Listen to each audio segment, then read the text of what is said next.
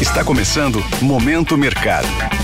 Seu podcast diário sobre investimentos e o mundo financeiro.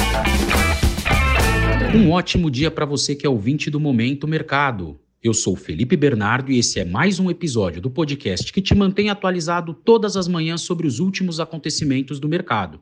E nessa quarta-feira eu trago informações de ontem, dia 12 de setembro de 2023.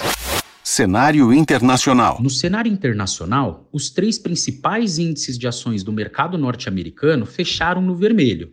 O mau desempenho dos índices de ações por lá foi puxado principalmente por conta das quedas de algumas empresas ligadas ao setor de tecnologia, como, por exemplo, temos a Oracle, que após divulgar o balanço, que foi considerado decepcionante pelos investidores, teve queda de 13,49%. Muitas empresas pegaram carona nessa queda e na preocupação com a divulgação dos seus resultados e acabaram fechando em baixa também. Outro destaque ficou por parte da Apple, que viu as suas ações desvalorizarem após o lançamento do iPhone 15 não ter agradado muito o mercado. Diante disso, Dow Jones apresentou queda de 0,05%, o S&P 500 teve desvalorização de 0,57% e o Nasdaq, principal impactado pelas empresas de tecnologia, teve baixa de 1,04%. No mercado de renda fixa, vimos os juros dos títulos públicos americanos avançarem e favorecerem as posições tomadas. Muito desse aumento na remuneração dos títulos veio por conta do risco do núcleo do CPI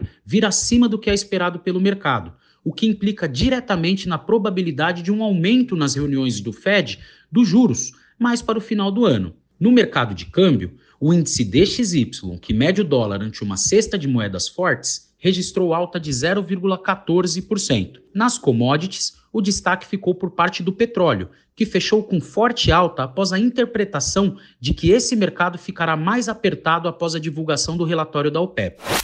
Cenário nacional. Por aqui, tivemos um dia com liquidez reduzida no mercado de câmbio e o dólar pegou carona na valorização do mercado externo, fechando o dia cotado em R$ 4,95, alta de 0,44%. No mercado de renda fixa, observamos o fechamento da curva de juros durante toda a sessão. Válido reforçar que, quando utilizamos essa expressão de fechamento, significa que a remuneração dos títulos apresentadas hoje finalizaram o dia menores do que as que foram praticadas no dia anterior. E isso acaba favorecendo, de certa forma, posições que apostam na queda de juros. Isso aconteceu basicamente por conta do IPCA de agosto, que veio abaixo do consenso das estimativas do mercado, o que gerou uma perspectiva de que o Copom pode acelerar o ritmo de cortes na taxa Selic.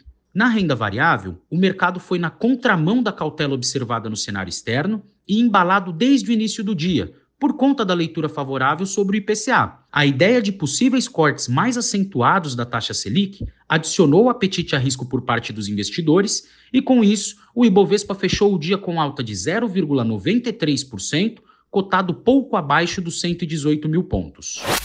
Pontos de atenção. Para o dia de hoje, temos uma agenda relativamente tranquila, mas que trará a divulgação de um dado muito relevante. Estamos falando do CPI lá nos Estados Unidos que, lembrando a todos, trata-se de um importante termômetro relacionado à inflação por lá e que auxiliará o mercado a entender um pouco mais quais serão os próximos passos na condução da política monetária norte-americana. Por aqui, não temos até o momento a divulgação de alguma informação que possa gerar preço nos ativos. Dando um giro pelo mercado, as bolsas asiáticas fecharam sem um direcionamento único, mas podemos destacar que em Xangai, na bolsa chinesa, e em Tóquio, na bolsa japonesa, o direcionamento foi para baixo.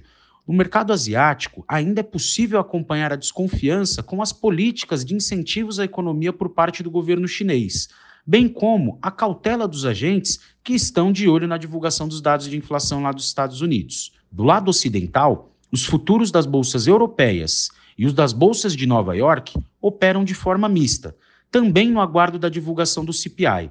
Destaque para as bolsas de Londres, Paris e Frankfurt, que operam até o momento na ponta negativa, e para Milão, Madrid e Lisboa, que operam na ponta positiva. Já na terra do Tio Sam, os principais índices acionários operam perto da estabilidade. Por aqui, os futuros do Ibovespa operam em alta, ainda repercutindo a grata surpresa com a inflação do mês de agosto, que traz ainda mais possibilidade do Copom acelerar o ritmo de corte da taxa Selic.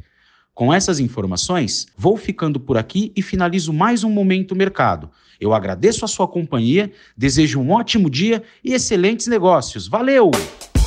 Esse foi o Momento Mercado com o Bradesco. Sua fonte diária de novidades sobre cenário e investimentos.